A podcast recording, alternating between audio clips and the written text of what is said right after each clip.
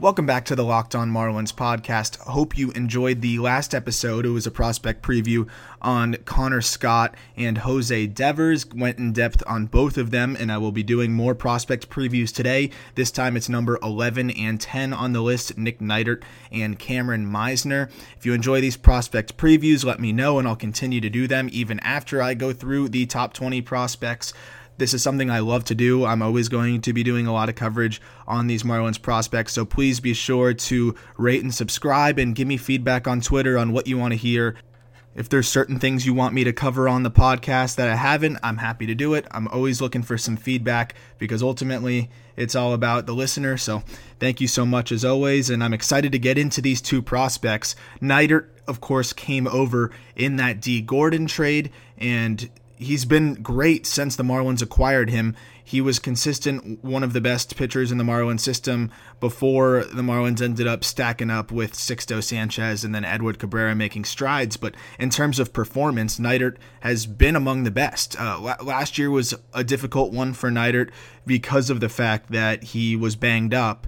He missed a good portion of the season, but it wasn't an arm injury. So that that's a positive there where the fact that it was a knee injury makes you think, okay, it's not something that's going to linger or something you really have to worry about. Um, I mean, you, you have to make sure that he's ready and builds that knee strength back up. It was some tendonitis in his right knee. And he said uh, coming at the end of the season there that it was the reason why he kind of struggled in AAA. It was the first time in his professional career, for the most part, that command was an issue, which on the surface seems concerning, but then he goes in the Arizona Fall League and absolutely dominates in 21 and two thirds innings and only walks a pair. So you figure he was just very weak coming back from that injury. I don't want to say they rushed him back because at, at some point he had to build up that strength again. But in his interview with Baseball America, he just said, it felt weak. My knee felt tired. And, and think that's his right knee. So that's what he's pushing off the rubber with. That's where a pitcher generates all of his strength and power, engaging that core and his legs that connects the body to his arm. And just that's how you push off the rubber. That's how you have that consistency. And so when you're feeling a little funky on that knee, you're not going to be very consistent. I mean, at one point when you lift your left leg, you have all your weight on your right knee. So if you're having some tendonitis issues, it makes sense that Neidert struggled. And the fact that he walked 22 batters in 41 innings is very uncharacteristic for Nick Neidert because then he goes to the fall league and only walks a pair in 21 and two thirds innings. And in his entire professional career, he has never had any issues with command. To put it in perspective, the 22 walks in 41 innings, he only walked 31 and 153 innings in Double A Jacksonville. So that shows you how good his command can be. And the fact that he was able to get stronger and go right to the Arizona Fall League after faltering a little bit in AAA and was the same old Nick Neidert, I think that you can expect Neidert to continue to be the pitcher that he was, that won the 2017 California League Pitcher of the Year and won the Organizational Pitcher of the Year in 2018. So, what is the expectation of what Neidert can be? Well, talking about what kind of pitcher he is, he's not going to overpower you. I think you already know that. He sits pretty much anywhere from 89 to 92. Uh, he does have the ability to run it up, though, a little bit harder when he wants to. It seems like more of just a comfort thing for him. He's more effective in locating when he's not trying to blow it by you.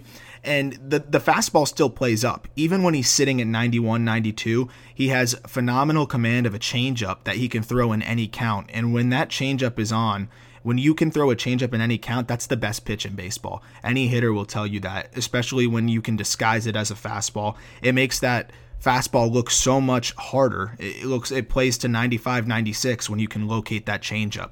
So those two pitches work off each other really well. But Neidert has turned into a four pitch pitcher. That's something that he focused on in the Arizona Fall League. His slider is a, a pitch that has the potential to be a plus pitch as well given the fact that he's able to locate it so well. It sits in the mid 80s, 85, 86, which is pretty hard considering that his fastball uh, is not much harder at 91, 92. So the, the slider is a hard pitch, and then the curveball is a work in progress. That's his fourth pitch right now, but he shows an ability to throw that in any count. So if he spins you a curveball in the first pitch of the at bat, and then a fastball, then a changeup, you just don't know what's coming, and that's his best attribute is the fact that he can keep hitters off balance. So that's something that plays into the big leagues. Does Nick Neidert look like a potential ace? No. But when you look at pitchers like Chris Paddack, for example, and I'm sorry if that brings back tough memories, but I love watching that guy pitch. And of course, it kills me that he's not a Marlin, but he throws a little bit harder than Neidert, but he's an example. He sits at around 93, 94 miles per hour, but his fastball plays up so much harder because of how good his changeup is, and he's had great success in that regard. I'm not saying Nick Neidert has the ceiling of Chris Paddack, but he definitely has a very high floor. I would be astonished if Nick Neidert is not a major league pitcher for, for a long time, to be honest, and he he plays like a I'd say the ceiling would be a three pitcher. That's if everything goes right. You saw what happened with Zach Gallen when he added a few ticks to his fastball and was able to improve his stuff. And now Gallen looks like he could potentially be a two or three. So Neidert potentially has the opportunity to do that, but let's assume he doesn't add any ticks to his fastball. It's not the end of the world. He has that four pitch arsenal, he has that elite command. And when you look at pitchers in the past, like historically, of course, people want pitchers with high velocities, but there's been so many pitchers that locate well and are able to have success in the big leagues. And you pair that with the fact that he's going to be in a rotation with a bunch of high velocity arms. it's it's a good balance of power arms with guys that have great command. You know, you look at Sixto, you look at Neidert. Those are going to be two pitchers in your future rotation, hopefully, that do not walk batters, which is just very refreshing. If Cabrera can hone in on that command, you can see what will be an exciting rotation in the future. And Neidert could be a part of it. He could be a part of it as soon as this year. And if he is, that would be a really good opportunity for him to build up, get better, get some major league experience as the Marlins inch closer to that window of being competitive. So, how does he slide in to the rotation this year if he wants to fit in? Well, you look at the rotation, those surefire locks, assuming they're all healthy Caleb Smith, Sandy Alcantara, Pablo Lopez, Yams looks like Jordan Yamamoto looks like Hobie sl- slotted in that rotation as well. And then I'm assuming the Marlins are going to trade Jose Urena. I think they really need to at this point because I would much prefer to see anybody else pitch and see what they have rather than just wasting time with Jose Urena. We already know what, what we're going to get from him, even though he has such a elite fastball. It shows you that that's the perfect example. He's basically the converse of Nick Neidert. What good is a 97 mile per hour fastball if it's flat and you can't locate it? Neidert already strikes out a higher rate of batters than Urania did in his minor league career and major league career. So that's an example of just the fact that it's not all about the surface level things. There's a lot more to it, and pitchability really does matter. And Neidert has showed that he has pitchability at every single level. It plays up. It played up to single A, it played up to double A, it played up to triple A, and it played up into the Arizona Fall League. There's no reason to think that his pitchability won't continue to play up into the bigs. You might see Elieser Hernandez, maybe Robert Dugger a few times until Nick Neidert is ready. But for me, I think he is the candidate to slot into that last rotation spot if the Marlins eventually open it up. I do want to see what Hernandez can do. I think Dugger, at this point, you kind of know what you're getting. It's a pretty flat fastball, not great stuff. It seems like he gets knocked around the yard a little bit. I'd like to see him maybe in the bullpen, but I'm happy to see him make a few starts this year, see what he's got. But for now, I want to see Neidert at some point relatively early in the season. Of course, it's probably going to be one of those things where they want him to show that he can pitch in AAA for a little bit, and then they'll call him up if the opportunity's there, assuming Urena's traded and Dugger or Hernandez are not pitching to the ability that they could, or Yams isn't. I mean, Jordan Yamamoto has the potential to be very solid, but at the same time, we don't know how good he could be. He looked really strong at times, but he also did get knocked around at times too. So he could end up finding his way out of the rotation if he struggles mightily. I hope he doesn't, but we don't know yet. I think the only surefire locks are Caleb Smith, Sandy Alcantara, and Pablo Lopez, and that's assuming that they all stay healthy. Both Caleb Smith and Pablo Lopez have had some health issues. So there is a lot of opportunity for Marlins prospects to make it up to the bigs this year. Of course, you don't want that to happen with an injury or guys struggling, but things happen in a 162 game season and an opportunity will present itself at some point. So I'm looking forward to see what Neidert can do now going back to AAA. He's healthy. He built off of that Arizona Fall League experience. And I expect him to continue to build off of that, hone in on all four pitches, and he should pitch his way to the big leagues at some point in the middle of the season at the latest. I'm very encouraged by what I saw in the Arizona Fall League. It seemed like all the reports on him from all the prospect outlets were very positive in terms of how he looked in the Fall League, and the command was recaptured. I think that was a fluke in terms of AAA. Those 22 walks and 41 innings, that's not something you can expect because he gives you no reason to think that's something you can expect. And the knee being an excuse is a valid excuse because he got it stronger, he got healthy, and he showed you what he can do again in the fall league. So excited to see what Neidert can do. He's going to try and make his way to the bigs this year. It'll be a great opportunity for him to show that he's part of this Marlins future. So, on the other side of the break, I will be talking about Kameron Misner, a really exciting young hitting prospect coming up through the Marlins system. If you've been a listener of this podcast, I'm sure you've heard all the great advertisers working with Locked On to reach sports fans. But you may not know that Locked On Marlins is a great way for your local business to reach passionate Marlins fans just like you. Unlike any other podcast, Locked On gives your local company the unique ability to reach local podcast listeners. Not any podcast listener, a locked on podcast listener. If your company wants to connect with Miami Marlins fans in a predominantly male audience that is well educated with disposable income, then let's put your company right here on this Locked On Marlins podcast. Local fans love to support local businesses. Text the word advertising to 33777 or visit lockedonpodcast.com backslash advertising and let us know who you are. We'll get our team to help your team achieve locked on advertising success. Once again, text the word advertising to 33777 or visit lockedonpodcast.com backslash advertising. We look forward to hearing from you. Next up is Kameron Misner, the second player taken by the Marlins in the last draft after JJ Bleday, and he is an athletic monster, as toolsy as it gets. At one point, was even considered one of the best bats in the entire draft going into 2019.